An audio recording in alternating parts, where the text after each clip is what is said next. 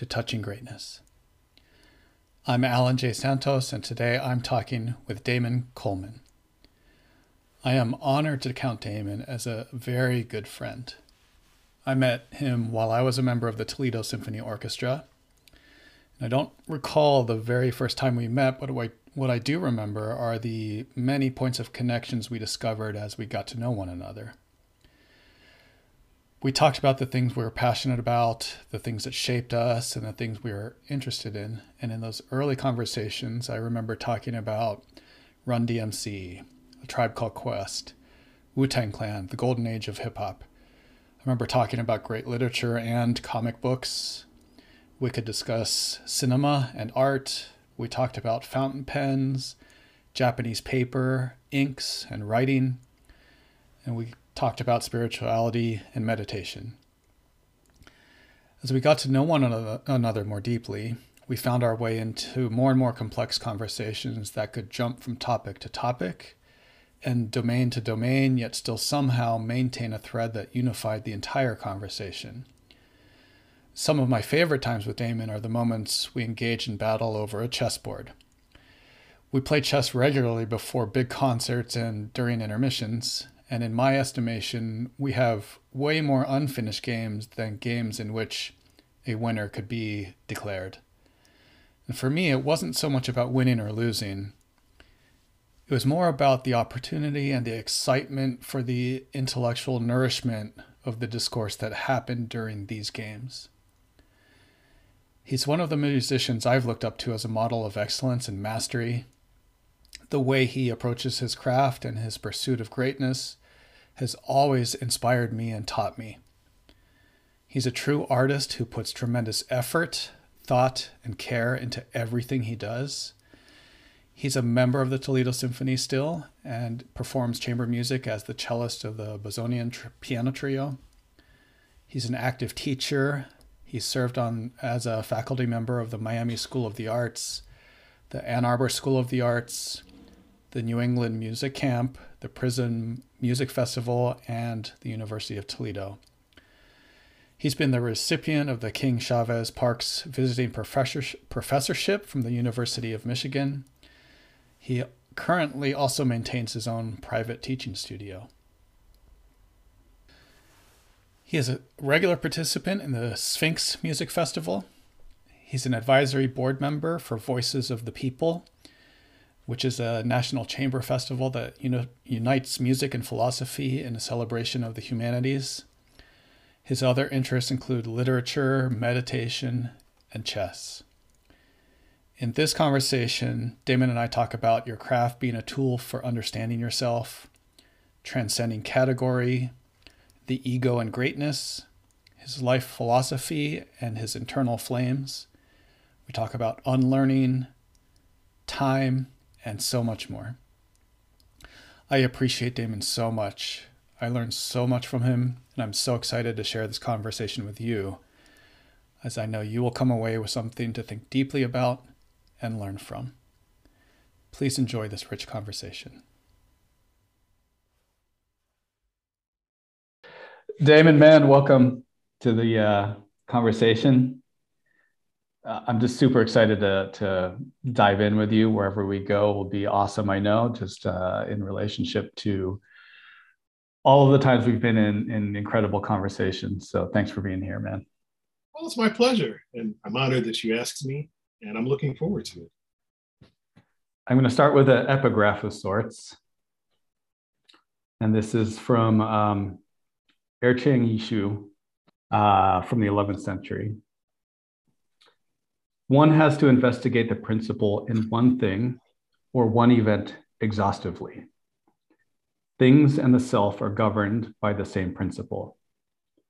If you understand one, you understand the other. For the truth within and the truth without are identical. Now, I thought I would start with this uh, for some reason, it just as I thought about you and thought about this conversation, it just really spoke to me.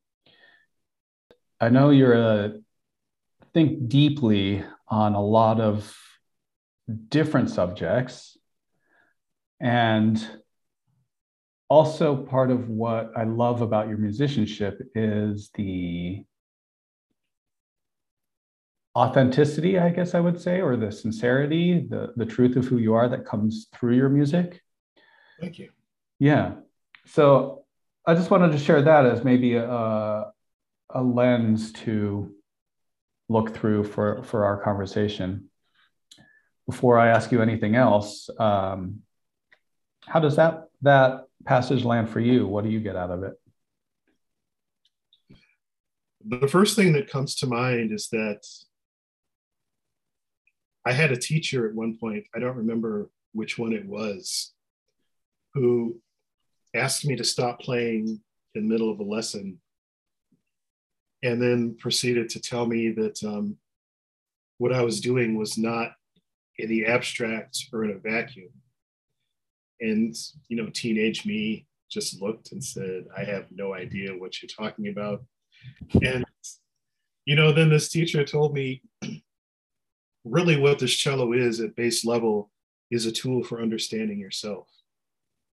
And so the more you learn about cello, the more you understand about music, the more insight you'll have into yourself, the more insight you'll have into the world at large. And I didn't understand that at the time because I was too young to grasp this concept. I think I just let it filter to the back of my mind and I forgot about it for a while. But then when I started teaching, it became very, very clear what this teacher was trying to tell me so many years before. For example, if I had a student who um, was struggling, let's say, with confidence in real life, this would manifest itself, you know, in a shift in a piece. Or if I had a student who in real life was overly concerned about getting every tiny detail right and losing sight of the whole picture, you could hear this in their playing. Like they would focus so much on tiny things so that the large scale of the work would be lost. And so I started thinking about what I could learn from things that I struggled with on cello, what I could learn with things that I felt were going well with cello. And, you know, it may seem cliche now to say it, but the concept of all things being connected, I think truly is insightful because it seems to me that you know, even if you do just study one field, like cello or, you know, chess or mechanics, whatever it might be, this is going to give you insight into yourself and if you allow it, insight into a larger world, if you can be open to it. That reminds me, there's kind of two directions I want to go here. So uh, just, it reminds me of um, what you're talking about. It's like the art of just being a learner, being a deep learner, understanding yourself more, understanding your place in the world and how you relate to the world. I remember when I was in taking a lot of auditions, there was such a difference between being able to produce something in my practice room and sort of seeing the skills, seeing the skills I had. I could produce things in the practice room. I was like, okay, that's where it is. I've got it. But I would take them out into the real world and I would run across resistance mistakes, different things. And for a long time, I had a, a belief that I needed to, my technical foundation, or there was a technical problem involved in the mistake I made. But as I started to inquire further, I started to understand that these things weren't such a um, a, a fault of any technique, but it was more of a uh, what would I call it? It was more of a there was there was a deeper theme that was running underneath this and how I related to the world. So let me give an example. One of the things I was having a problem with, or not problem, but like one of the things that was showing up, my my wife, girlfriend, I'm not even sure what she was at the time, um, all of the things actually, but our relationship, she was traveling a lot for work. so that was in a way that was upsetting uh, to my um, rhythm, my normal rhythm of daily life, ungrounding to that. And I started to realize that it was, it was when she was coming and going, it was taking me long time to get grounded again. So there was there was like a lengthy process of, of transitioning in that. And I started to see how that larger theme showed up in the transitions of switching from one style to another in orchestra auditions or from one piece to another. And rather than training technique, I started to understand it like, oh, I actually have to train those transitions and understand how to get grounded a little bit more quickly. So I started to look at even just moving from one room to a next, or completing my practice and moving to a classroom, or finishing orchestra and moving to whatever, rehearsal and moving to the next part of my day. I started to break those down to, to understand how finely I could segment those moments so that I could feel grounded and that made all the difference. It was never a technical, like have to have the technical foundation, but it became more of a learning process of how am I relating to the world. And it was these larger themes that I saw were were the things that were holding me back from playing the way I wanted to. Interesting. Yeah. The um the thing that helped me with the issue you're describing was I think for the first part of my musical life, things were very definitely in categories. Like, you know, I grew up in Detroit. There was the Motown category, there was the R&B category, there was the jazz category, there was the hip hop hip hop category, there was the classical category. And so when I thought about these things, I just saw them as separate entities unto themselves. And so then, you know, when I started diving into classical music and I started learning, oh, Mozart, this is classical. Like, okay, this is the classical. And Tchaikovsky, he's romantic. Okay, this is the romantic. And so I started constructing these compartments in order to understand things better. But putting things in compartments that way didn't allow me to see what things had in common at a base level. And so it took me a long time to realize that while these compartments helped me when I was learning as a child, you know, as I started to mature and perform more and do auditions, having these strict, rigid categories was actually hurting me. And the thing to do was to look at how things were connecting beneath the surface of all of these categories. Like, what do these composers have in common? What is, you know, fundamental to all of this music. For example, if I'm playing a Beethoven quartet, the bass line in a Beethoven quartet, or you know, if I'm playing something by Mahler, I'm still trying to feel what the groove is.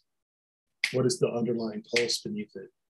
And so if I look at some music in one way and some music in another way, and I forget that there's a pulse, if there's this stability, this grounding force beneath the music, then everything above it gets a little shaky. I think the sense of the music gets lost. So, I mean, that's just one example of things that are, you know, connected and that transcend category. But the more I sought out those things, the more music made sense to me and the easier it was to, you know, communicate with it and feel like I was more a part of it. I love that.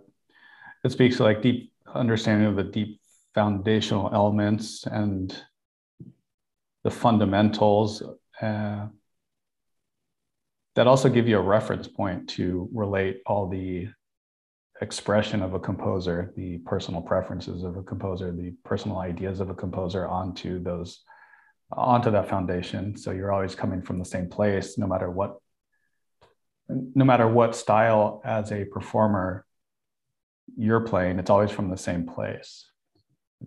So then I guess the question I would have is Did you ask if this was only from your perspective? Like when you sensed that, you know, you were feeling ungrounded by the coming and going. Did you ever found out if she was feeling the same thing? And then if so, if it was something that you know you could navigate and learn from each other in terms of making it feel less that way yeah most certainly i mean you know there was um any relationship that uh, requires time apart especially um, that was just a fundamental aspect of our relationship. She was a opera performer so that her work just required her to be away. And yeah we had many conversations about that and it's not you know one of the things you're talking about is um, categorizing something naming something. It's like we have this need to name something so that we have a way to talk about it but i also think that in the naming of it it immediately makes it static instead of the dynamic thing the, the, the process that is actually happening in all of life. So it was a conversation that we continued to have because in one way or another it um, the process of being in relationship and having this oscillation of being close in proximity and then further in location um, was one that we continually had to navigate and express to one another how we were in that in that oscillation. Because there were times where it's like it's an interesting thing. There's the external distance but an internal feeling of intimacy and closeness. But there's also like moments where we're right next to each other that we would feel very distant. So uh, these two polarities uh, just always trying to communicate these two different polarities and where we were on them um, was a, a big part of uh, what contributed to us having a, a relationship that worked with that distance. Excellent. Yeah. Yeah. So then, when you discovered these things, was it easier for you to perform and move from one genre to another? Yeah. Um, I mean, in the big, sort of like you know, I'm t- I'm I'm particularly talking about um, you know, especially during an orchestra audition or that kind of scenario where you have a few moments, 30 seconds, a minute, maybe of each style of music, it would be particularly magnified in those situations. And it was it was uh, learning how to be grounded, not getting too ahead of myself, being in the moment, and slicing time so that I understood okay, what is the very next thing I need to do? Oh, just take a breath. I can do that. No problem. It took care of that. What's the next thing? Okay, I need to get an overview of where I'm headed with this. What's my intention with this piece of music? I just did that rather than it's like, holy crap, where am I? And it's kind of like a million things going on in my head yeah. and not having any sort of, uh, uh, it's all just floating around and confusing and not having any understanding of where the first thing is. yeah. So that was, that was all really helpful. Um, and of course, you know, this is not just helpful in, uh, in those situations but has been a, a tremendous force for being present and being, being in the moment with myself, with people outside of that. Um, yeah, but I, I always find that's just an interesting. It's just an interesting um, thing to think about, especially when you're for any high performer. There's so much um, in my observation at least. There's so much attention on the how to and the technical aspects of things and um, not as much addressed in the, the the way of being or who we are who are we and how do we relate to life and how do the themes uh, how do the friction points of the larger view of our life how do those show up in the small moments where where they're getting in the way of our creative efforts our intuition, our insight. Interesting. I would agree with that. I think the one thing that um, I studied with Paul Katz when I was in undergrad And the one thing I remember most that he told me, I think I was maybe a sophomore at the time, I was uh, performing a piece by Saint-Saëns for him. And he stopped me and said, What are you thinking about? And I said, I don't know. because my thoughts were everywhere. And he said, Well, I'm going to tell you. He said, Your job as a musician is to make the next note as beautiful as possible. And he would say, You know, when you start letting your mind drift and you lose focus and you know you don't feel a connection with what you're doing this is when the performance becomes not successful. But if you can stay in the moment and just focus this is the next note i'm going to make it as beautiful as possible that gets you into the right right? Into the right mindset that you need. And um, for me that applied to so much more than just that song. Just um, you know it's very easy to wake up at the beginning of the day and just see time as this blank slate and you know, what am i going to do here and here and here and here and here? But if you just uh, you know apply that process make the next note as beautiful as possible you know what is the next thing you're going to do? Are you going to make your bed? You're going to go play some scales you know go make some tea whatever it is. Just staying involved in that one thing not worrying about what's going to happen on the next page of music or in the next hour after you make the tea or you know just that focus helps me a whole lot. Yeah. There's not a, only the focus of um, doing what you're doing now but there's also the intention of of creating it as a, a beautiful moment like creating the next note beautifully right? That gives it a quality to to focus on as well. So i'm i'm curious um, i'm curious if you have a personal philosophy that that drives you or a north star of sorts. Is it beauty or is it something else? Well that's a simple question. Yeah yeah. I, would, I would say if there's a philosophy um, having thought of life in different ways over the years um, it's never been one philosophy. The way I thought about life in my teens is definitely definitely not how I thought about it in my 30s, which is not the way I thought about it now. So I think the point I'm at now is that I'm realizing more and more how finite everything is.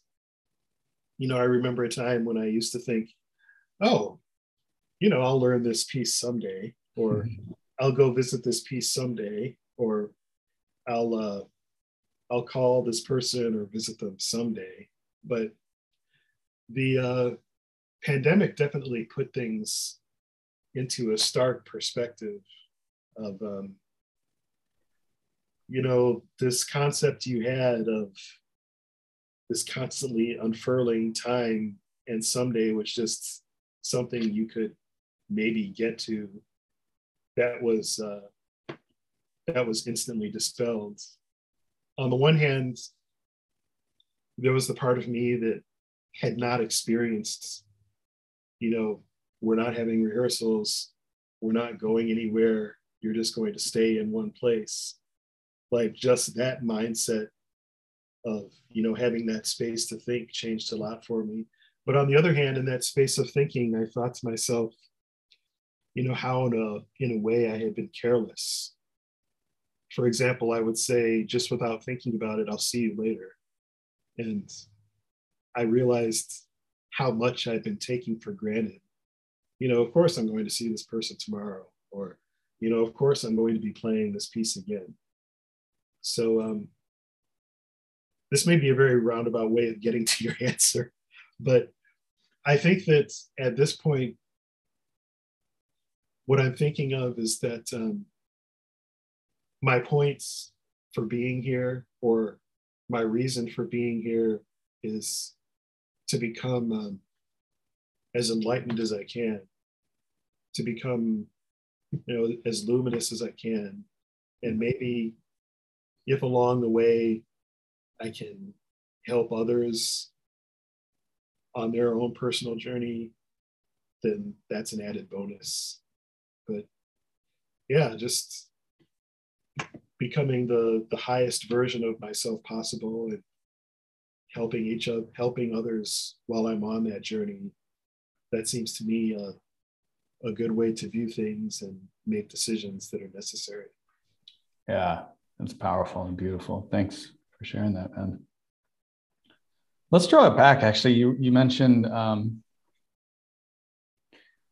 just growing up in detroit i've known this um, I'm curious about how that shaped you and how that's, uh, you know, I think our environment informs us. I'm wondering how the city of Detroit has shaped you. And uh, yeah, I mean, that's the first thing. I'm also curious, just curious about a little bit more closer to you. Like, what is, what was, what was your family dynamic growing up with? And how, these are like I'm giving you so many questions here. okay. So I'm just gonna I'm gonna draw them all out, and then we can we can go one by one. And I'm also just curious about what brought you to the cello and how how you decided or how you fell into choosing that as the the voice for your expression. Okay. So whichever one of those you want to start with. All right. So your first question was about Detroit. Yeah. I think um,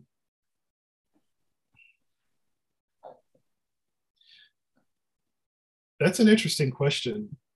On the one hand, there are things I can list, but on the other hand, I feel like the question is a little bit like asking, "So, Mr. Fish, what was it like growing up in water?" Like, yeah, yeah. I think if like I'm not sure I have enough frame of content. Right. Well, I find it interesting. You know, it's like um, here's one of the things I think about. Kind of, where we sort of started this conversation off with the interplay between our internal world and how that relates to our external world. Talked a little bit about you know the technical versus the psychological. So I'm curious about this question because someplace like I'm here uh, so close to New York City. Was was there yesterday. Spent some time there last week. It's easy to get around there. Like anyone, you plop in the middle and just tell them where to go, and as long as they know the grid and you have these numbers going this way and the avenues going this other way, you, sort of know how to get around there. When I look at Detroit, whenever I spend time in Detroit, it's like you have it's a wheel. Tri- triangles and yeah these hubs and there's no there's kind of a grid and a pattern but it makes a lot of it's just off kilter in some ways and it's impossible to get around unless you have been there and i think that must have something to do with how you solve problems and, and how a person uh, thinks because their daily existence is trying to figure out the best pathway to from point A to point B. So that's one of the reasons I, I I'm curious about it. Interesting. I never thought about it in that way before. I guess um, when I was a child, the main issue was uh, what parts of the city should I be in and what parts of the city should I not be in? yeah. So much uh, base level Maslow's hierarchy. Yeah, yeah, uh, how, do I, how, do I, get to this street or that street? It was, right. Where should I be or where should I not be? Right. But I mean, I imagine that's that's the case for any city. But when I when you were speaking, I was thinking about um, is it possible to you know extrapolate any experience and determine how that part of detroit informed the way you think about things and some things that come to mind first of all um, there's so much music in Detroit. Yeah. I mean, the music in the churches, I remember vividly. The uh, the guys standing on the street corners, you know, harmonizing. I remember that. I remember the guys, you know, beatboxing and rhyming on their way to the basketball, you know, parks. And I remember uh, R&B concerts. I remember, you know, rock concerts. I remember going to see Prince and uh, just being amazed that somebody could sing like that and then go play guitar like that and then go play drums like that and then go play keyboard like that. That was very humbling. It's like I, i'm having problems with my c major scale. Just, just playing all the instruments on stage. Yeah that was a moment. But anyway so i think that uh, definitely being in a place that was so musical made music feel like uh, something I should be doing, something that was natural, not mm. not like oh I'm going to study music. Like if it's all around you, it just feels like you know this is a part of your life already, and you know this is something you're supposed to be doing. Because everybody I knew was involved with music on some level or another, whether it was in the church or you know playing drums in a band or singing or it was just something that was you know a constant from what i remember. I think um, also the fact that there's so many different cultures in detroit. Um, have you heard of dearborn? Mm-hmm. it's just outside of detroit.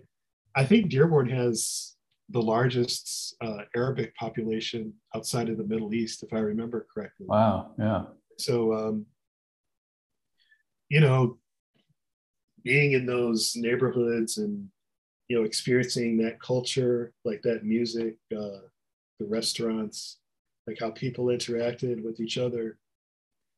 Um, it wasn't so much um, me thinking of different groups of people as an us and them. It was more, um, you know, we're all here in the same place, and maybe we think about life differently and maybe we interact a little bit differently, but you know, we're all here. Hmm. I, I definitely can contrast, contrast that with people I knew who grew up in a place that was, you know, just one culture, one type of people. Like the first time that they met somebody else outside of that, it was a shock to their system.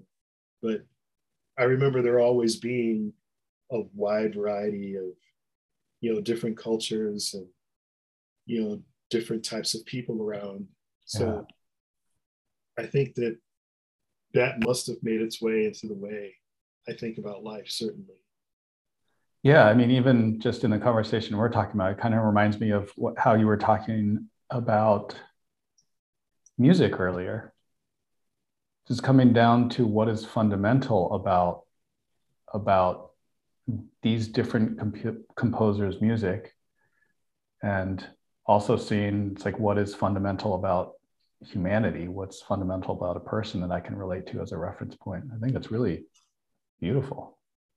Yeah, there was um,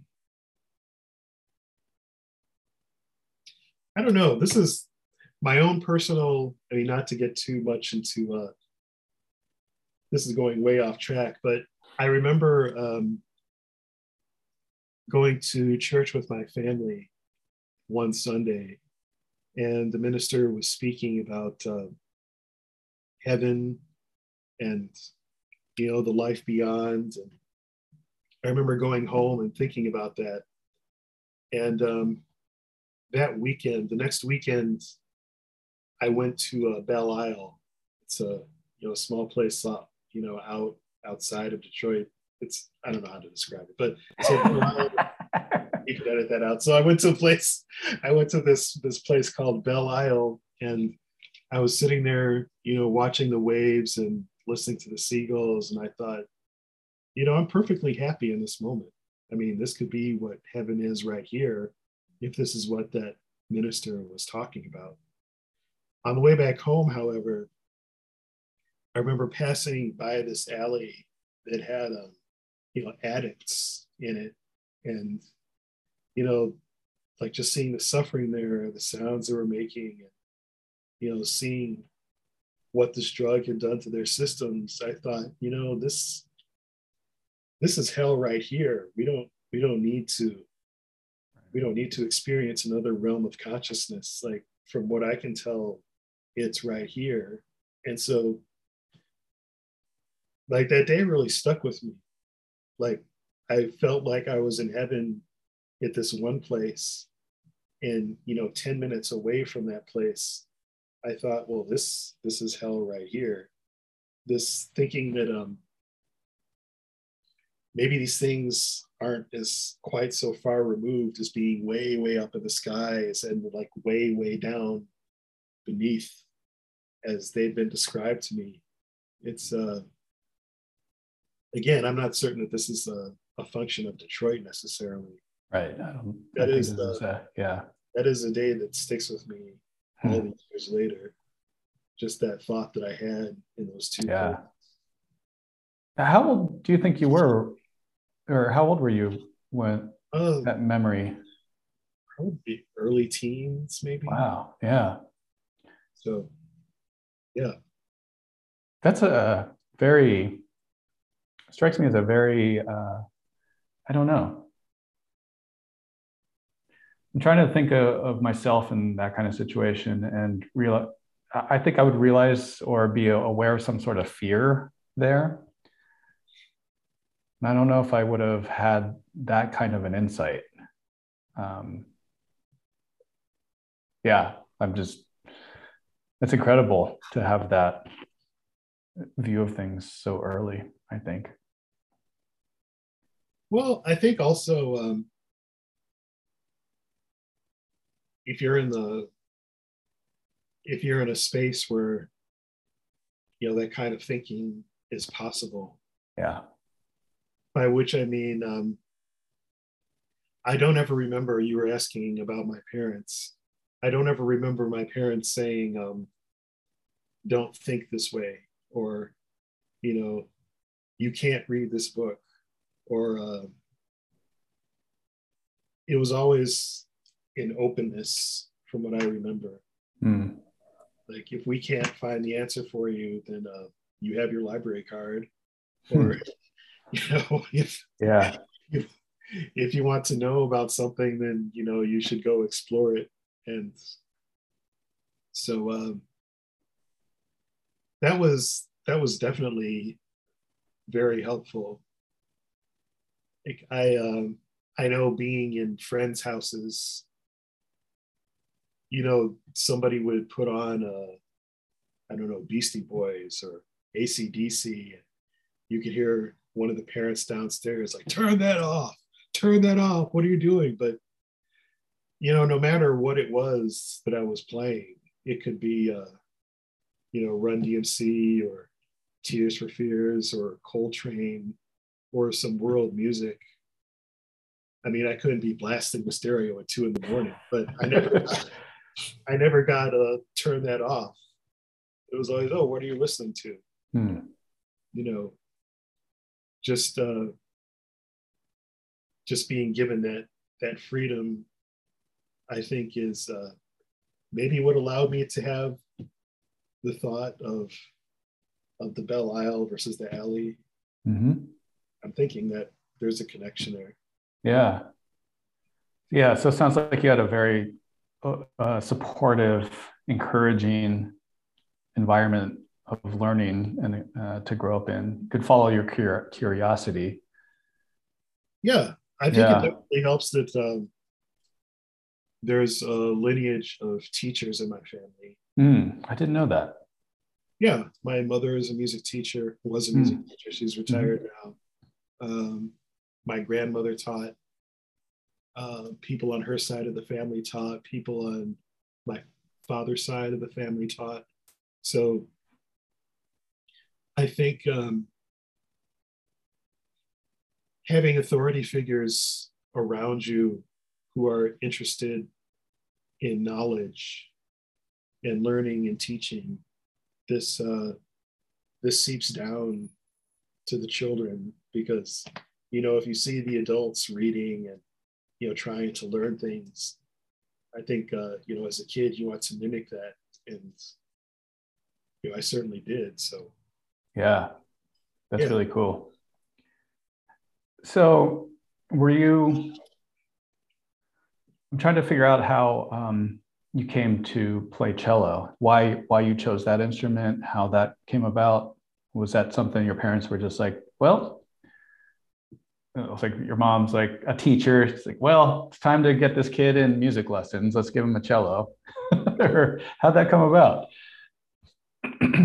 Well it came about um, when i was maybe three or four there was a piano in the home because you know, as I said, my mother was a music mm-hmm. teacher. She also played viola and piano. And so, um, you know, I'd go over and I'd like, you know, put my hands on the piano like any kid will do, and like seeing what different notes would come out where different, depending on where my hands were. And so she started giving me piano lessons. And I did well at the beginning.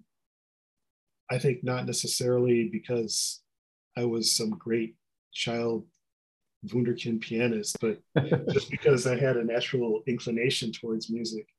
But the thing I definitely remember is um, both my mother and other people who taught me piano, they kept telling me to sit back from the instrument. Like my natural inclination was to sit as close as possible, like Glenn Gould style. Yeah. Just be over really top of it. yeah. Yeah. Like, yeah. And it's like, no, no, sit back. What are you doing? Like, who taught you this? And it wasn't anything that anybody taught me. Like, I kept doing this. And so um, I remember that I was doing well, but it wasn't something that, as far as a young person could feel, that I felt was really a part of me. But going to hear my mother play in ensembles, I remember hearing a cello and wanting to play that. And, you know, I would ask her, can I get one of those? Can I get one of those? And she said, well, stay with piano for a little bit longer and then we'll get you a cello. And so I remember when I did finally get a cello, I was maybe six or seven. And, you know, she told me how to sit and how to hold it. And I played a note and that just felt like it was what I should be doing. Mm. And all these years later, I realized that um, when I was sitting up hunched close to the piano, it's because I wanted to feel the vibrations of the instrument. Mm. Which, um, I mean, you know, this playing bass, like yeah. a, a, string instrument mm-hmm. resting on you, yeah. and you, you, play, you can feel it, you know, resonating inside of you, and mm-hmm. like that. That was the feeling I was trying to get with the piano, but you know, you're not supposed to play piano. so so you know when i had a cello and i could you know play the c and just feel this vibration it's like ah this is what i should be doing. So, yeah that's yeah that's so interesting. So, so that, uh, there's this that because you know i i go into the public schools in toledo and i teach through a grant through the symphony and um, i've been doing this for quite some time not just here but in other cities and it seems to me that a lot of kids who are um, in orchestra or starting an instrument and then they quit really quickly, it's not because music's not for them. I think they're playing the wrong instrument. Hmm. Like I can see, like you definitely need a certain personality, let's say, to play trumpet. You know, this feeling of soaring above the orchestra, this this sense of you know, an open sound And so if you have somebody who's not suited for that and you make them do that, I think they're not just battling the instrument, they're dealing with, you know, things in their personality that don't necessarily match up with what the instrument does. Yeah, it's, it's almost like they're going against the grain of who they really are and the, their natural expression in the world. Yeah. Yeah. So I would say that piano was definitely not the instrument I should have been playing. And yeah. if I had kept playing piano, I I might have been okay at it, but I wouldn't become a musician on it. Definitely. Yeah. Have you looked at there? So there's this desire to feel the vibration of the instrument, but have you looked at um, the other reasons why you've chosen it? Like, have you explored that at all? It's like when I look at bass, um, it's kind of like I think the instrument has a way of choosing us, I guess, for lack of a better word. It's like I didn't, bass is just a thing that spoke to me. For some reason, it, it called out to me and said, didn't say anything, but it just captured my attention. And I had taken lessons when I was younger as well, piano lessons, and just was not interested in music. I, I did my half an hour a day or whatever. And that was it. You know, it was it was hard to get me to practice any of those things. So that lasted maybe a year, maybe two. And then when I saw someone playing bass, it was like, oh, I want to learn how to do that. My parents ended up getting me a bass. I started taking lessons. All my time was going towards it. And when I look back at it, it's like there is this, there is this sort of curiosity and this kind of, huh, what is that instrument? I want to play that, this, this desire to explore it more deeply. But when I also think about it, I, I wouldn't say I consciously chose it because of this, but I, I knew I was I was a very shy kid, not only introverted but also super shy. Knew I didn't want to be a guitar player. It's just like too much. Knew I didn't want to sing. That's even more upfront of the band than a, than a guitar player. Drums didn't make sense. I was like, I don't want to carry all that stuff around. Same with a keyboard player. And bass player was like, I love, you know, it sort of speaks to my own personality. It's kind of in the back of the orchestra, but it also lays this foundation for the orchestra. And that's like what I love doing. I don't like being the person up front, but I like being in the supportive uh, role. And also, if there's like this thing about basically, it's like you don't really it's kind of like if a bass player is really good you don't really know it's there but you know when there's a bad bass player playing yeah yeah so it's just a funny sort of hidden in a way right the the like a, a great musician understands when when a, a great bass player is playing um yeah so i'm just curious if you've thought about sort of that. Um, are there other reasons why you think it's called to you and why it fits your personality? I have thought about that. On one level, I think that um, the timbre of a cello speaks to me and always has. So, you know, um, I don't know how to put this so I'm not insulting other instruments, but for example, let's just say, like viola. Not, see, I did not say that. But for example, um, I remember when I was uh, a child and I heard a, a, performance with the Detroit Symphony. It might have been their principal oboist. I don't remember. I was too little, but playing Mozart with the orchestra. And I thought, you know, this is this is interesting. It's okay, but you know, I was you know looking around at the ceiling, looking around at the wall. But you know, when my parents took me and you know a soloist was playing Dvorak cello concerto, like you know, my my attention was like just there. There was no chance of it going anywhere else. So I would say that definitely the the basic sound of a cello clicks with something inside of me and speaks to me on some deeper level. I think also um, the range. I don't know. Um, have you listened to the Kodály solo sonata? Do you know this piece? Oh, um, yes.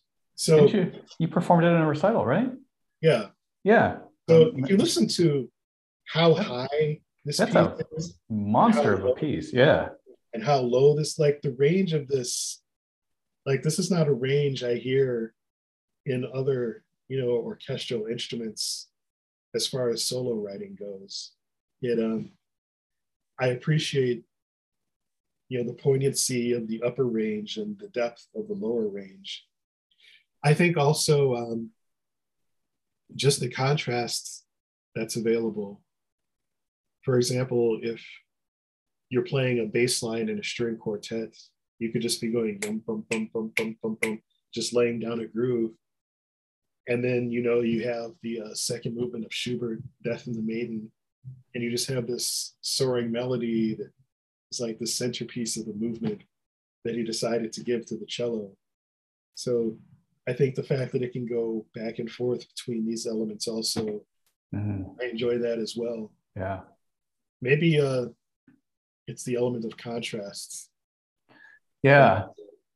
Range and there's like the way I'm relating to our conversation is is the uh one of the first thing you were mentioning is like having to get away from compartmentalizing how you think about something that led you open up to experiencing something in, in a deeper way but also how this shows up in just like it's like what the cello is too and what you're describing right now.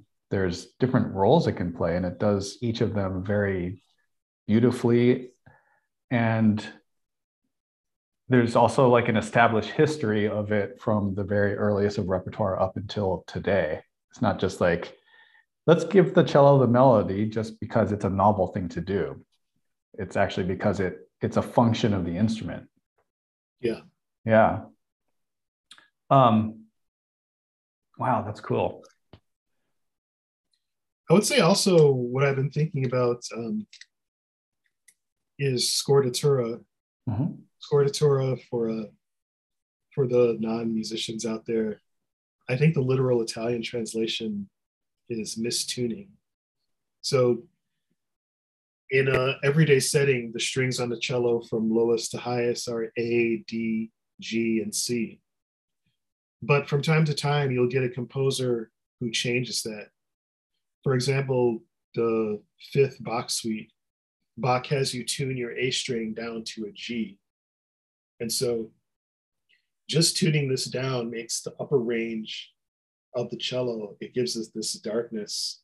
And, you know, this seeps out into the entire suite. If you listen to the suite, you'll see why this makes sense. It has this, you know, this, uh, this sense of melancholy that pervades the whole suite. Gra- gravitas to it.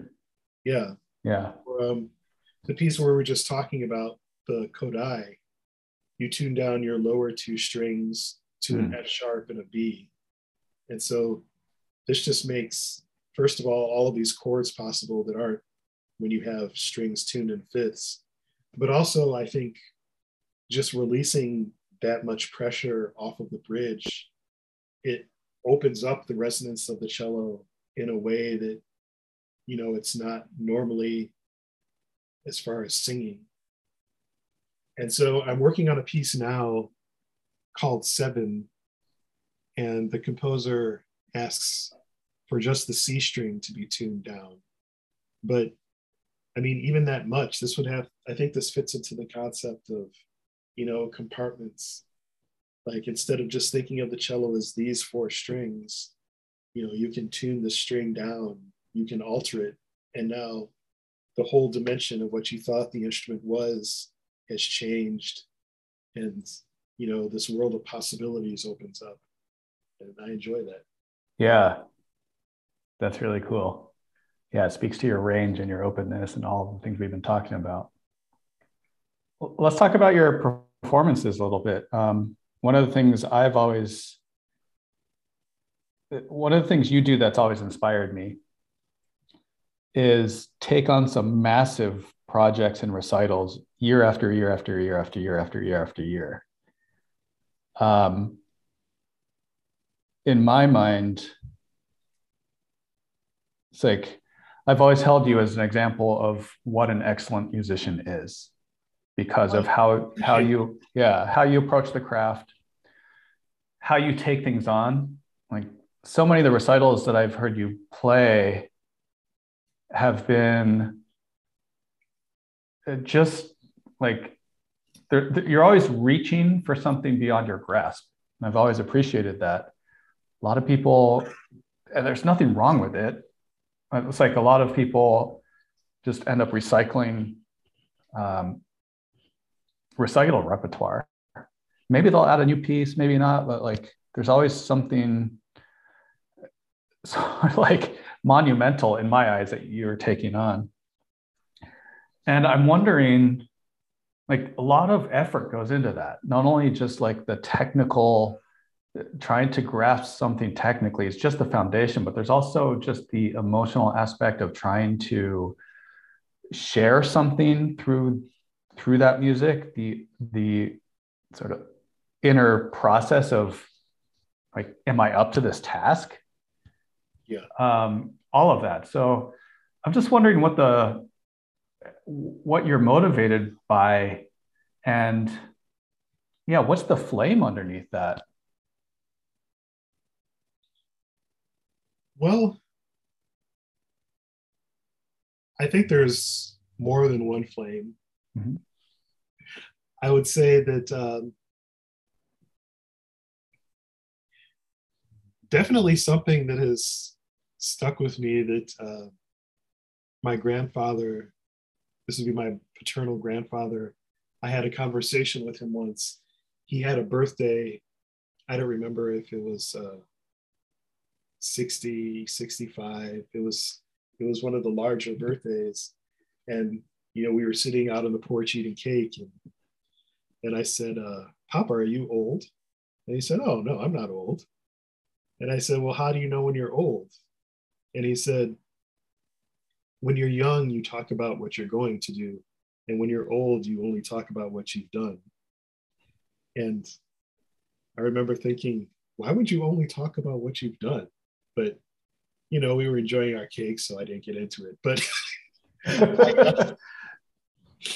but over the years, I started meeting people and I would ask them, you know, it wasn't just musicians, like artists, playwrights, writers. I would say, so, uh, you know, what are you doing? And they would tell me what they'd done. And they weren't what anybody would by any means consider old, but it just felt like the moving forward part of things, something had happened and it stopped. And so I think definitely that's one part of it like I always wanted to uh, keep seeing how far I could go, like keep moving forward, keep having a project in the future, so that I wasn't only just thinking about music in terms of what was in the rearview mirror, but what I was working towards. I think another issue is, um, you know, just through just through the process of uh, aging as a human, you know, if I think about uh, watching LeBron when he first entered the NBA versus watching him now, I would say that, you know, the level of excellence is still there and the drive and the competitiveness is still there. But clearly, you know, you can't be 23 for the rest of your life. Like things are going to change, things are going to wear down.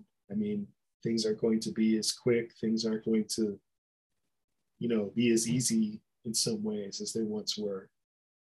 So um i think a, another flame might be the uh the flame of i don't know if you would call it maintenance necessarily but if you're always working on a new project if you're always pushing yourself to do better i think there's less of a chance of, you know, things just starting to wear away and erode and, and deteriorate before their time.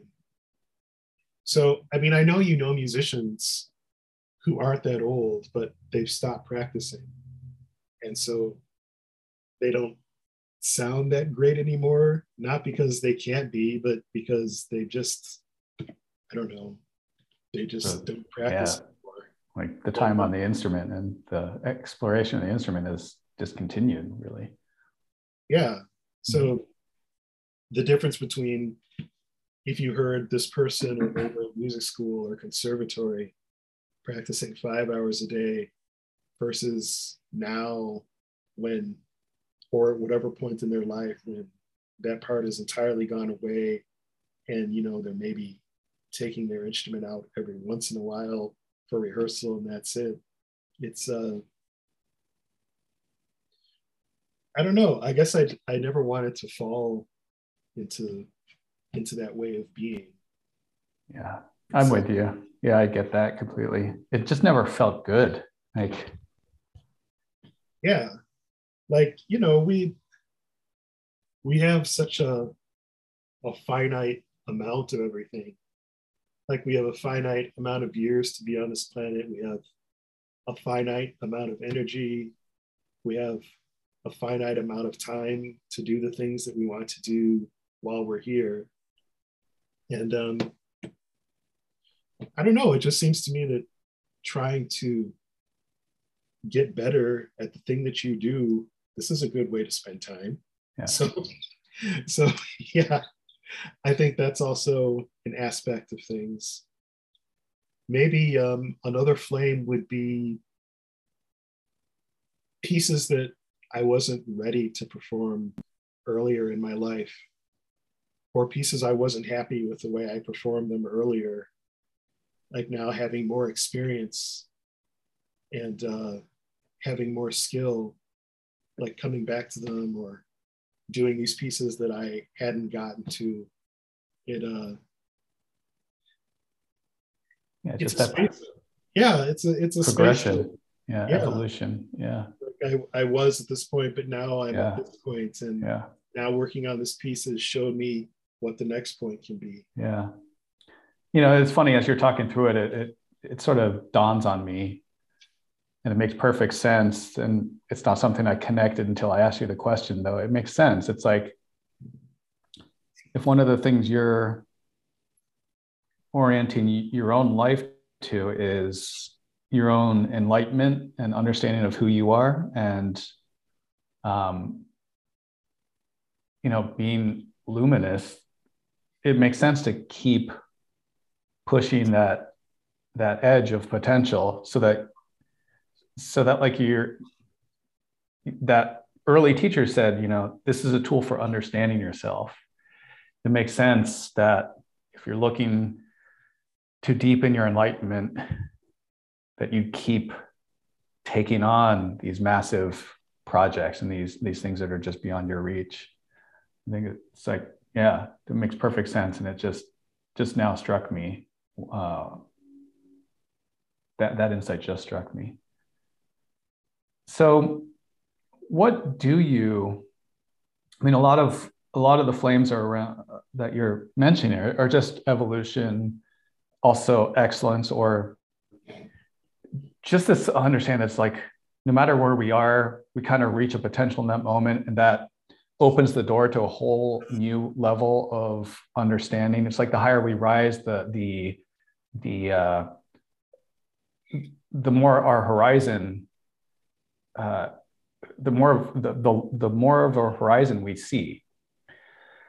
So I'm curious for you when you're like I guess just what for you defines an excellent performance or when do you know when you've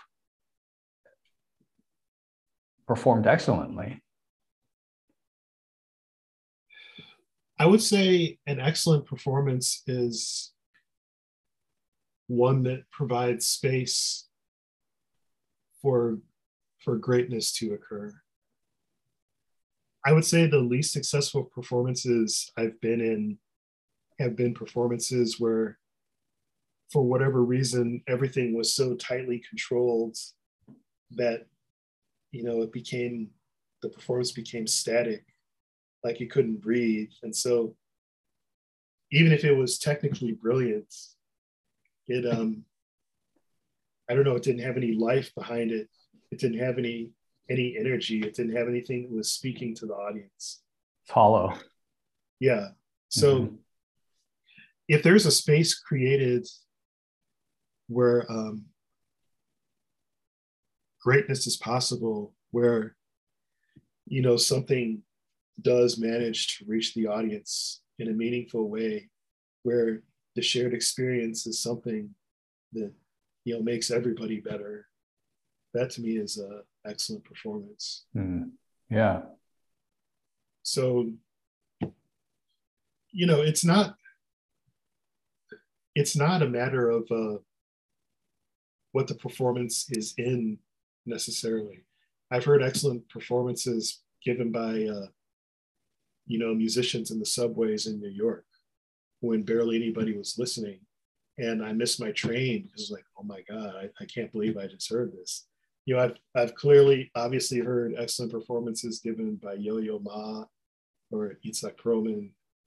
Uh, I've heard excellent performances given by African drummers. I don't think it's limited to any genre of music or, you know, is this in a concert hall or is it on the street or are the instruments Stradivarius quality or is it something you just got, you know, from the swap meet? You know, I don't, I don't think those things are what's at play. I think if you can give a performance that's um, truly meaningful to your audience and you know uplifts everyone through the shared experience that to me is a, an excellent performance yeah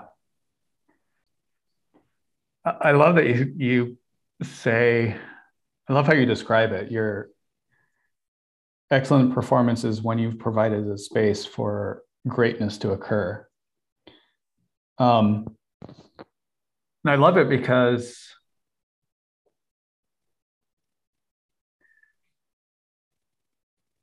I'm trying to figure out how to articulate this.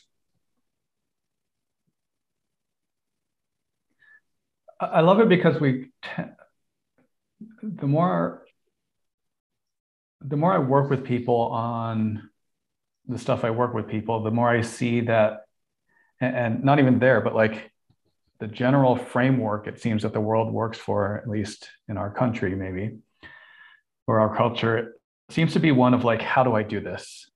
um, give me the five steps to be able to accomplish this.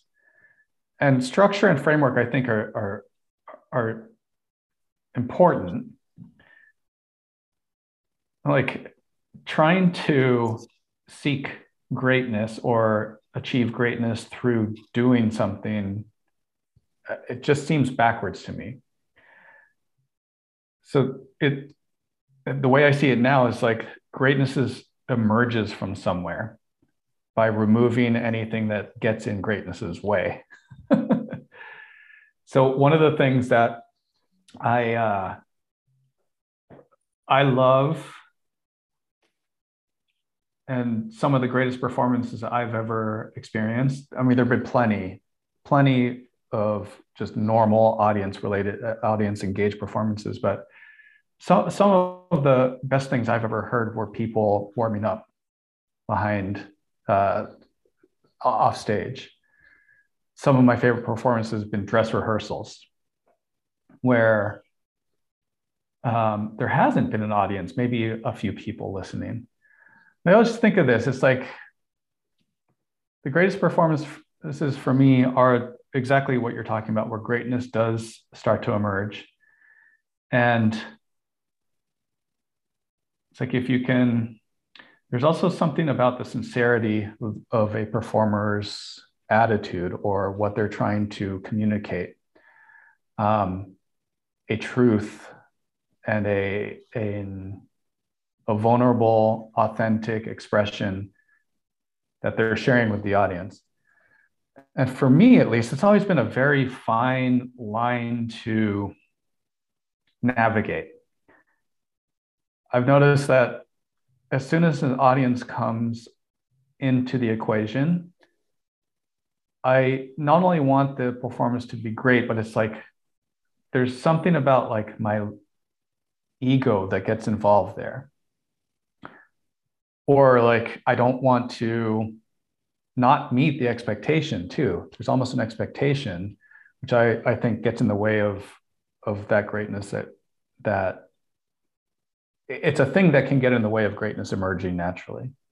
So I'm wondering how you balance these kinds of things in a performance space or in just pursuing excellence, how do you navigate your own truth to yourself and just sharing from a sincere place and also navigating any extrinsic kind of reward, I guess? The first experience I had with this was um, as a student at Interlochen. There was, uh, I don't know if they still have it, but there used to be this mammoth nine week session for the campers. And um, the first time I went to this session, I got a scholarship to go, and my my scholarship involved sweeping out Kresge Auditorium, this huge outdoor auditorium. You know, there'd be leaves and trash and programs and gum gum wrappers and all manner of stuff. And if you can picture an outdoor auditorium, like if you're just given one broom and you look up and see all of these aisles that you have to sweep. like, oh my gosh. And you know, this was in the middle of the afternoon when all the other kids were swimming and you know playing ball. And I was like, oh my gosh, I have to sweep this thing every afternoon. This is tragic. However, the time that I was scheduled to sweep was also the time when the soloists got to spend time in the hall by themselves. And so I realized that I I had this amazing gift. Like I got to hear all these amazing soloists like just warming up and playing for themselves without an audience there. And you know, I was just kid way in the background with a broom. They didn't really care that I was there.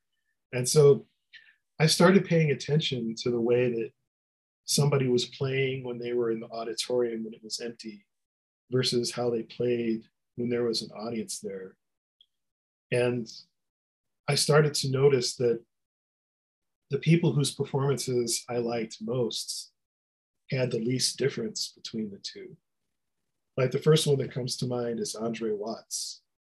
Like I just heard him, you know, going through these Bach preludes and fugues when I was sweeping, and there was so much imagination and so much life and spontaneity. And then when he got to his performance, like that was there but then there was more of it. And um, versus, you know, some people, they would sound really brilliant when there was nobody there except me. But then when the audience came, like things got, you know, tight and muted, less yeah. expressive. And so I started thinking about, um, you know, how can I, how can I learn to do this? How can I learn to be like the person who um, doesn't have that big drop when the audience shows up.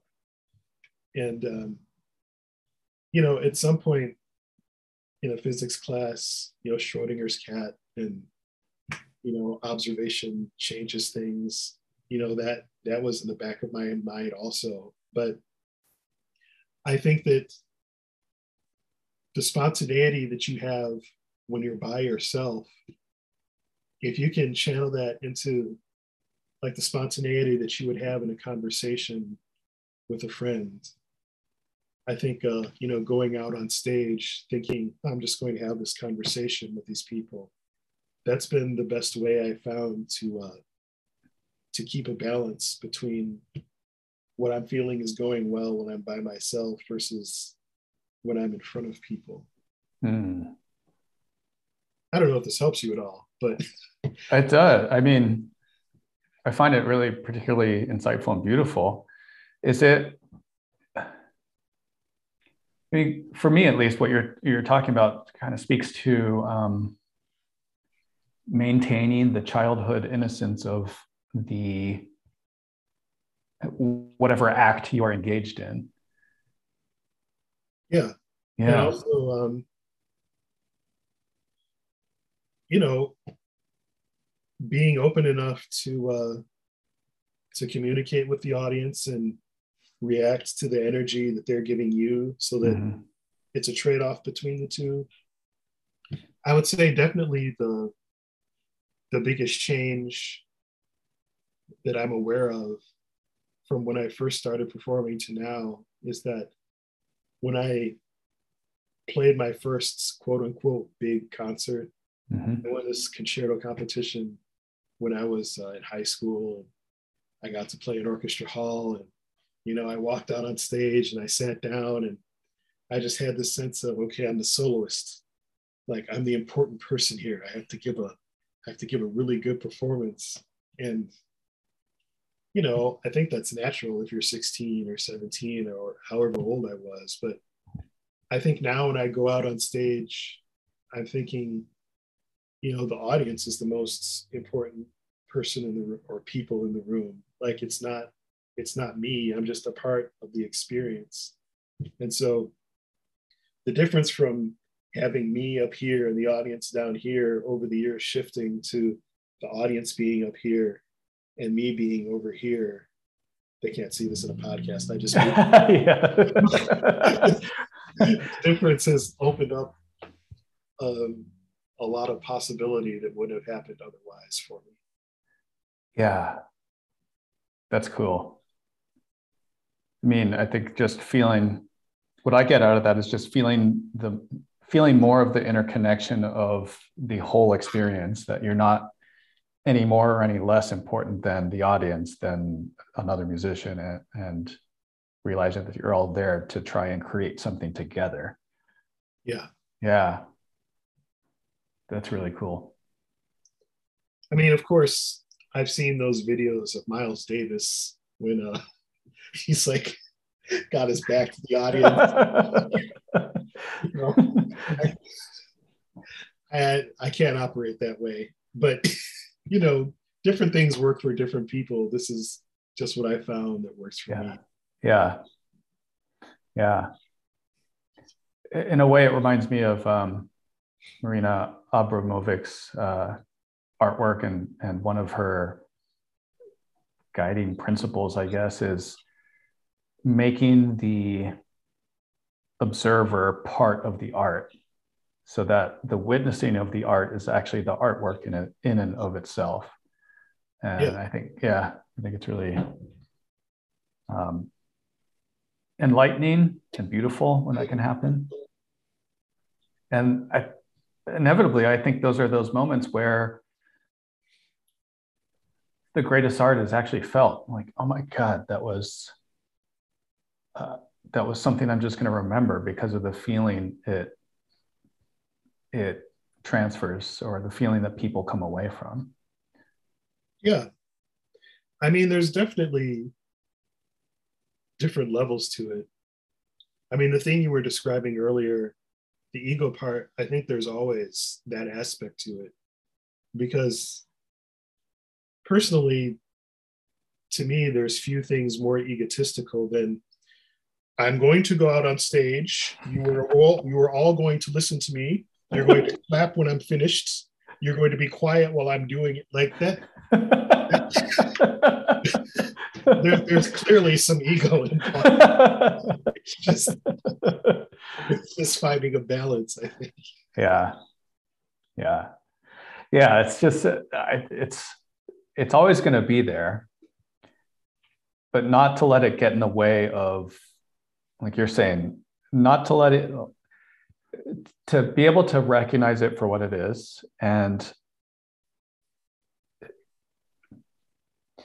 not letting it get in the way of the greatness that wants to emerge. I think that's the most important thing. I mean, it's like people talk about killing the ego and stuff, and I think it's just it's crazy making. At least in my mind, it's like you can't, can you? I mean, and if you do, aren't you just some sort of like, you know? Yeah, I don't know if uh, psychopathic insane person. I don't know if that's the way to go. I mean, you can. Um, I think it's someone's sense of self that um, can help drive things forward. It's just not letting it become the primal central feature of everything. Right. I yeah. mean, it's going to be a part of things, but yeah, saying that I'm going to destroy the ego, that's uh, that's intense. I, I don't know if I if I want to hear that performance necessarily. oh my gosh. but you know, along those same lines, like when I think, for instance, of uh, my favorite literature, like Toni Morrison is my favorite author. When I Mhm. read Toni Morrison, I always have the sense that um, like she's having a conversation with me. Yeah. Or um, you know, when I read the writing of uh, Saramago, he's another one of my favorite authors. It's the same thing. It's just, you know, here I am, and here you are, reader, and I'm just going to show you what happened. As opposed to literature I don't enjoy so much, like I am the author, I am up here. I mean, those those kind of uh, books and writings don't interest me so much. I'm reading Stephen King's uh, memoir on writing right now, Ah, which is Yeah. I find incredibly brilliant, and it's almost like it's kind of whenever you're whenever I'm in the presence of mastery, whoever is the master at doing whatever they're doing makes it such an effortless make it look makes it look like such a easeful and effortless process that I'm number one inspired by it, but almost believe I can do it too. oh, yeah. and then I go try. I'm like, whoa, this is this is hard. There's a lot of work that goes into this. And his book is is his memoir is the same thing. And it's speaking to what you're talking about. Um, he has this whole thing of just his, passion for writing comes across. Just that he thinks it's magic, really, and he, he believes it's a kind of tele- telepathy, the ability for someone hundred years ago to just describe their living room or whatever. They don't need to. They don't need to give you every detail, but their description of it immediately pulls you into that world, and you're in that same room together for a, a moment of time. And some of the details might be, you know, there might be a tablecloth and you might add fringe where there was no fringe, but he's saying like that's not the important thing. The important thing is that you're in that same room together. And um, yeah, just reading that book, it's it's incredible because of like a lot of it's just sort of this simple. The whole first third of the book is just his simple retelling of childhood stories, and in those you kind of realize like, wow, these are just normal everyday childhood stories, but the quality that he's writing them in and how much I get sucked into them and how much I can see these images, it's it's um it's incredible. And it was reading those that I was like, yeah, this is this is a master right here. Um, this also speaks to what you were talking about earlier, because um, I remember in his, you know, his I don't know if he called them rules for writing, but yeah, but one of them was, you know, get rid of unnecessary words, and this theme comes up a whole lot in my studies of um, greatness or excellence or whatever your whatever term you want to Mhm. use. Like um, watching Starker play, for example, and listening to him in a master class. Like somebody said, uh, "What is the thing that you have to teach most?" And he said, "Getting rid of unnecessary motion, getting rid of excess tension, getting rid of things that don't need to be there." Or um, I remember reading somebody asking Michelangelo, like, how did you carve David? And he said, oh, I didn't carve David. I just got rid of the marble that wasn't David. And it, this is part of the, uh, the journey for me, I think, certainly on cello, but in the rest of life, like discarding what isn't necessary so that it's not so much a matter of uh, creating greatness, but getting things out of the way that aren't the greatness. yeah, Does that make sense? totally. Like everything that, that's extraneous that isn't needed, Yeah, if you can somehow clear that away and uh, allow what what is what's pure and what's true to shine through. yeah. Um, I that's a lot of how I see things now in my life too. It's not so much of like a willpower and making things happen. It's how can I cultivate the space for the thing I want to happen? How can I cultivate the space for that thing to emerge? Whether it's greatness, whether it's love, whether it's kindness, whatever it may be. Um, and I find that's a really remarkable, worthy exploration in every moment. So that actually, I had, um, yeah, cool. What you're talking about. Also, I wanted to look at just a, for a few moments, but earlier on, you were talking about how you saw music and how you compartmentalized it. And you realize at some point, well, that's not really useful. That's been useful up to now. And I need to, uh, in order for me to go any further, I'm going to change how I see this so that I can open up possibilities, see something new. So I wanted to talk about like shedding. What, what we're talking about right now is like the art of subtraction or, or shedding layers that are no longer useful. And I'm wondering for you, time seems to be one of those things, your relationship to time you're seeing in a new way. So shedding a, a, a relationship to time that's not, that's more aligned to who you want to be now. But what other things come up for you when things that you're working on releasing and letting go of frames, frames of seeing the world or ways of being that um, you've just realized like, oh, I need to discard that and take on something new to go where I want to go for my next next enlightenment? Um, I would say some of that might be the process of unlearning. Mm-hmm. So, um, I remember elders, whether they were elders in the church, older family members, a thing that was reinforced both to me and my brother constantly was work hard. Like you have to work hard to get anywhere in life. You need to work hard.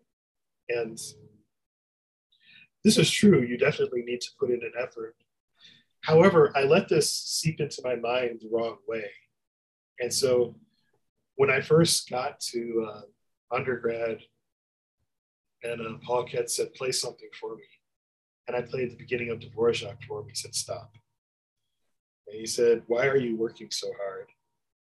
And I said, because I'm supposed to.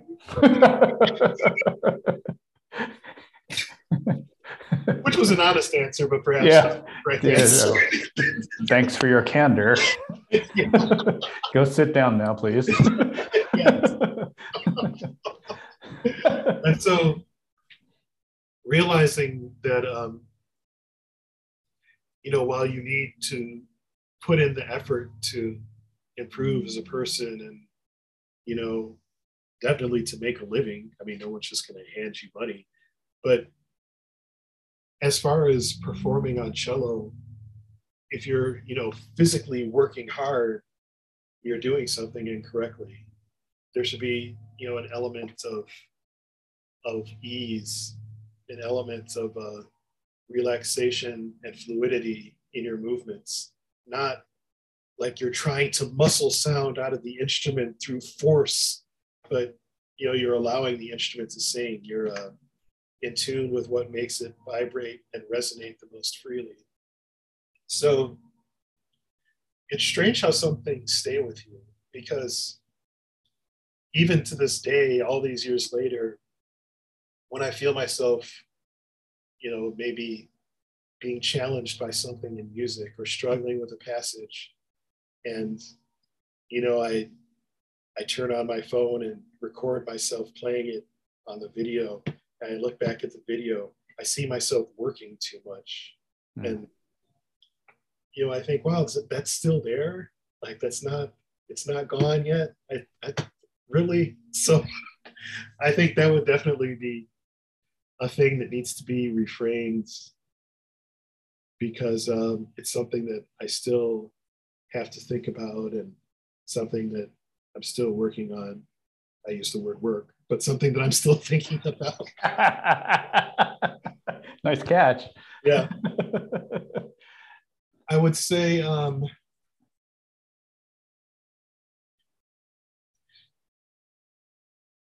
I don't know the the general concept of uh, this is the path that a successful life goes through. And if you're not on this path then you're not successful.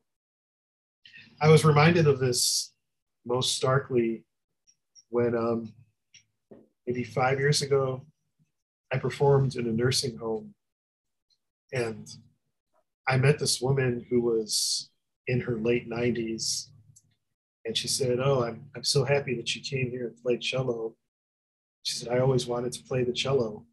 I said, Oh, why, why didn't you play the cello? And she said, Oh, you know, well, I was a girl and, you know, times were hard. There was a war. She said, You know, I had, a, I was supposed to you know, go to school. I was supposed to have a family. I was supposed to run the household. I was supposed to raise the kids. Then I was supposed to help with the grandchildren. And then I was supposed to, you know, do these things in retirement. And, and she said, one day I woke up and I was in my 80s and I'd done all these things that I was supposed to do, but I had never tried to play cello, which is what I wanted to do all along. And you know, I remember thinking, like, so many of us are given this template for what we should be doing. And this template definitely works for some people. I mean, I'm not saying it's an inherently bad template.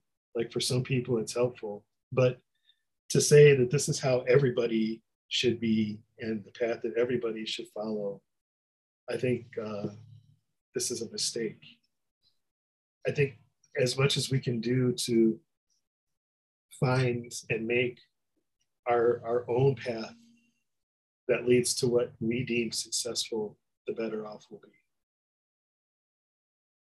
Hear, hear, man. Yeah. So, um, you know, I mean, I'm sure you had this experience when you were younger. Like, I remember uh, picking, I won't say her name, picking up someone to go to prom. And it's like, oh, she's not ready yet. You can talk to her father while she gets ready. And having him look at me and say, uh, so what do you want to do with your life? I said, well, I, am going to be a cellist. And he said, oh, I, I work for a living.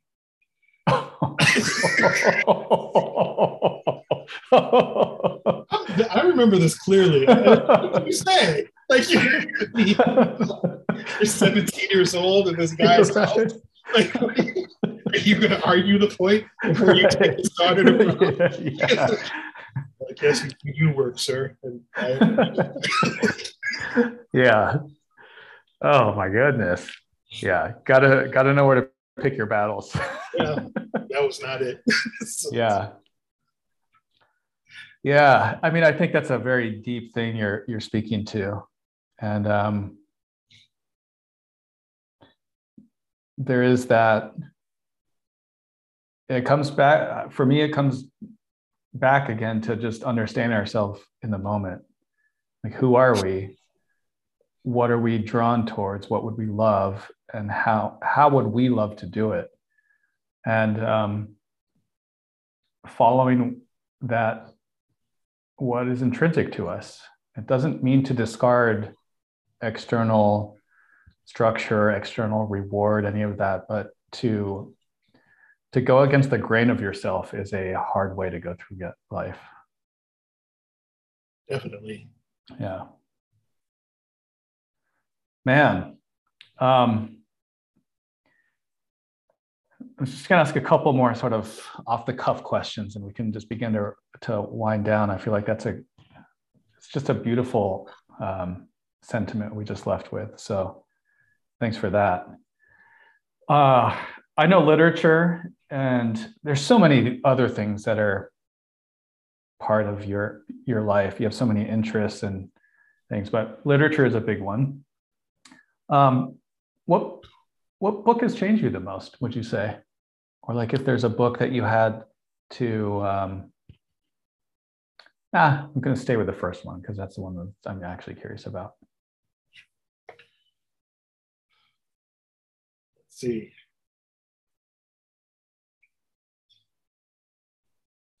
Lots of different books have um, moved me in different ways. So this is a difficult question. But I would say that um, the first time I read Beloved by Toni Morrison, that was the first time I had uh, like a physical, visceral reaction to what I was reading. Like before then, I didn't know that words could be that powerful to like evoke that kind of response in a reader. Because, you know, you go through life and you see concerts and like, oh wow, that that blew me away. you know, you watch a movie or you watch a sporting event, but there's this component of the visual that's adding to what you're feeling. And so I had never experienced it where there wasn't a visual image. It was just what the creator was, you know, showing to me through words and what I was, you know, replaying in my mind that caused that kind of reaction. And realizing that, you know, if you have a level of artistry that's transcendent enough, you know, words are enough to to reach out and grab someone in that way and, and affect them on a deeper level. So that's what comes to mind. I remember um, reading A Hundred Years of Solitude and just thinking that it was so colorful. Like colorful, not colorful like a, a rainbow spectrum color wheel colorful, but just in terms of you know how much was being done in the interplay of characters and the magical realism and the description of what was going on. It uh, it felt to me like the experience of uh, when I encountered uh, Petrushka for the first time playing in an orchestra, and I thought I didn't know that this kind of sound was possible. Like how does somebody have this in their mind walking around on a daily basis? Like what was stravinsky like? How do, how do you have this in your head? This is not normal because i just felt overwhelmed by everything i was i was hearing in the orchestra with the different orchestrations and instrument groups and ranges that were being used and so yeah i think reading gabriel garcia marquez was like the literary version of that Mm. felt um, like just this vibrancy, yeah. what was being written. Yeah, that's cool. And just that that that how how does someone have an imagination like this? I think that's those kinds of moments are really yeah incredible. Yeah, I think um, I had read books by intellectuals before, but when I first read James Baldwin, it was um, it wasn't uh, like intellectual writing just for an intellectual sake. Like it was, he was actually applying it towards something that I could understand, something that I was experiencing, you know, living in this country. Mm-hmm. And, um, I think that spoke to me on a deeper level. Like he was trying to use the power of his mind to illuminate, you know, things I hadn't thought about in that way or things I hadn't understood in that way.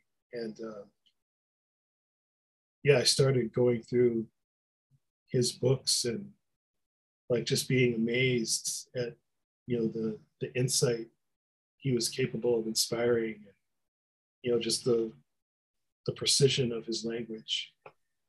So uh, those three come to mind, but there's there's been a lot of books over the years that have uh, moved me in some way or spoken to me on you know that deeper kind of level. Yeah, yeah. Um, the uh, road of excellence is a bumpy one. Setbacks along the way, mistakes along the way, what do you or who or what do you turn to when you feel stuck well I think um, the first place I would turn to is family, mm-hmm. because um, a constant in my life has been that uh, they've always believed in what I was doing. And so if I'm stumbling, the first thing I'm doing is doubting myself. And so like being in the in the presence of those who believe in what I'm doing, this um, this is a good place for me to be when I'm when I'm stuck. I think um, maybe looking towards uh, excellence in other genres or other other areas of life. Like um, I remember when I was having issues with the with a spiccato passage in a piece I had to give in a performance, and you know I just couldn't figure my way through it. And, you know I started uh, watching sports sports films, and you know I started looking at uh, Ted Williams swinging a bat, you know Big Papi swinging a bat, or uh, you know Babe Ruth swinging a bat, and seeing what they had in common, what this excellence in hitting had in common.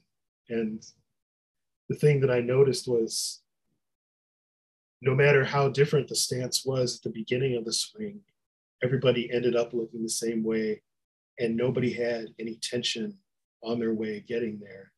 And so when I started thinking about how I could apply that to my bow that actually helped a whole lot. And so I think um, even uh, if you go to a different art, I spent some time looking um, at Rothko paintings when I was having problems thinking about how to get the inner psychology of a piece across to uh, to someone else, and just looking at these panels of a color, yeah, outside and one color on the inside, and mm-hmm. this thing that appears to be so simple but has so much going on. Just spending some time with that helped me. So I don't know if this would fall into the category of cross training, but if you can um, look at excellence in other areas and see what you can learn from it, this uh, this has helped me when I've gotten stuck. Also, yeah I think it's just getting a wider perspective, right? Um, yeah. Yeah. I was at a, back when I was teaching yoga, I was waiting for the studio to open. This is a number of years ago. And I heard across the parking lot, I started to hear something. And I looked over and there was an, a, a, a vacant suite. So it was a, a bunch of shops there. And this particular suite was a corner suite. So big window on one of the corners, you could see through the whole building to another window on the far end as well. So you could see right through the whole building. And I heard this crow that was bouncing into the window. And I kept trying to fly through because I could see through the building.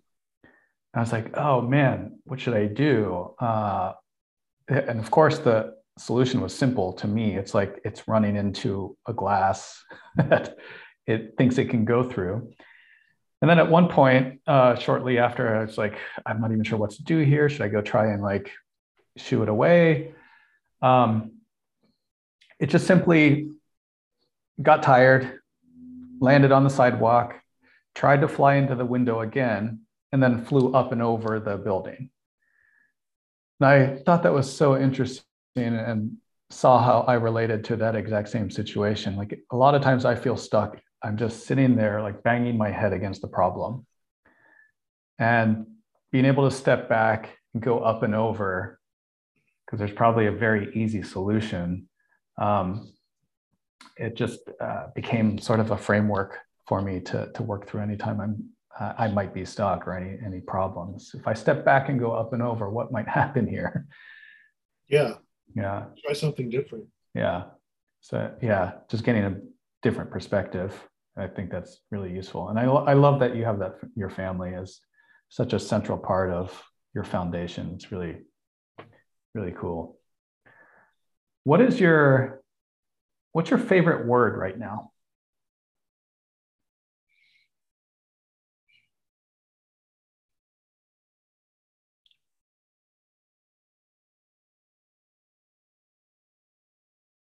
I think at the moment it would be possibility. Hmm. Because um, when I think about uh,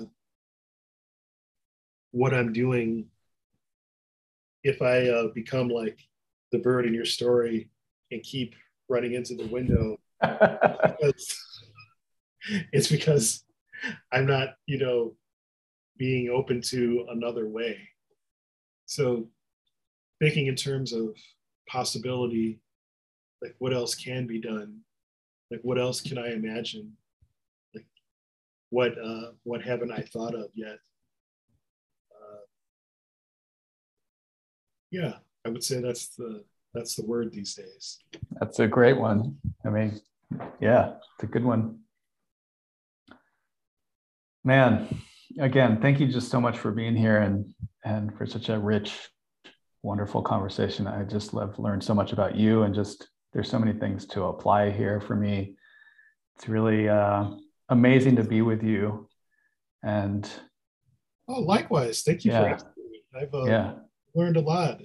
yeah, I miss the days of chess games before concerts. We'll have to. Uh, yeah. What are you up to these days? Like, what are you creating? What are what are you? What's capturing your interest? I am in the process of uh, working towards a recital for next spring, and pieces are in place. I just need to find funding for it, and uh, you know, the part of me that is that is not fond of asking for help. It's like, oh my gosh, but but you know, I'll uh, I'll work through it and and find a way to make it work. But uh, yeah, I mean, things haven't been uh, confirmed or finalized, but the pieces are all in my mind. I'm just working on a way to make it all fit together, and then yeah, yeah, if all works out, it will be uh, next spring. So I'll awesome. let you know. Yeah, definitely do. Yeah, man. Lastly, any any ask or any words you might have to share with anyone who's listening? I would say that um, my ask would be for people to go out and listen to music from a genre that they're not familiar with. Or you know ask people you know what authors they enjoy and find a new author. That would be my ask just to experience something new like open up your mind in a new way. It could even be um, ask somebody what uh, you know their favorite netflix show is just something that gets you out of your routine and what you're used to just so you you know have that new experience. Yeah i don't know if i have any wisdom. I was thinking about uh, my birthday recently and i was looking through journals and thinking to myself now if i were to look through these journals as a complete stranger what could i learn and without question like there's absolutely no doubt the thing that can be learned from reading my journals is that the lesson will be repeated until it's learned like it is it i can't even get into it so life life is yeah. Uh, i yeah. think this life is the best teacher and the worst teacher so yeah, there's a difference between there's a difference between knowing the challenge and understanding the challenge. yeah, Yeah. I mean, that would be a that would be a, a topic for a whole uh, a yeah. whole whole other podcast but yes i don't know if that's necessarily wisdom but i can promise you it's true oh, thanks again, man. I miss laughing with you, man. so glad we had a chance to do this. Well, we should do it again sometime. It's You're awesome. Welcome. Yeah. Yeah. Thank you for having me. Of course. Thank you for listening to this conversation with Damon Coleman. If you've learned something or enjoyed this conversation, consider taking a moment to support us by subscribing to the podcast. If you've already subscribed, please consider leaving a review on Apple Podcasts. Also, please feel free to reach out to share whatever you've learned, ask any questions you may have, or then any suggestions of who you might want to hear on the podcast. You can email me at touchinggreatness at gmail.com. I'm looking forward to being with you next time. I will leave you with some of Damon's playing, and before that, I share the words of one of the great matadors of all time, Juan Belmonte. No life worthy of the name consists of anything more than the continual series of struggles to develop one's character through the medium of whatever one has chosen as a career.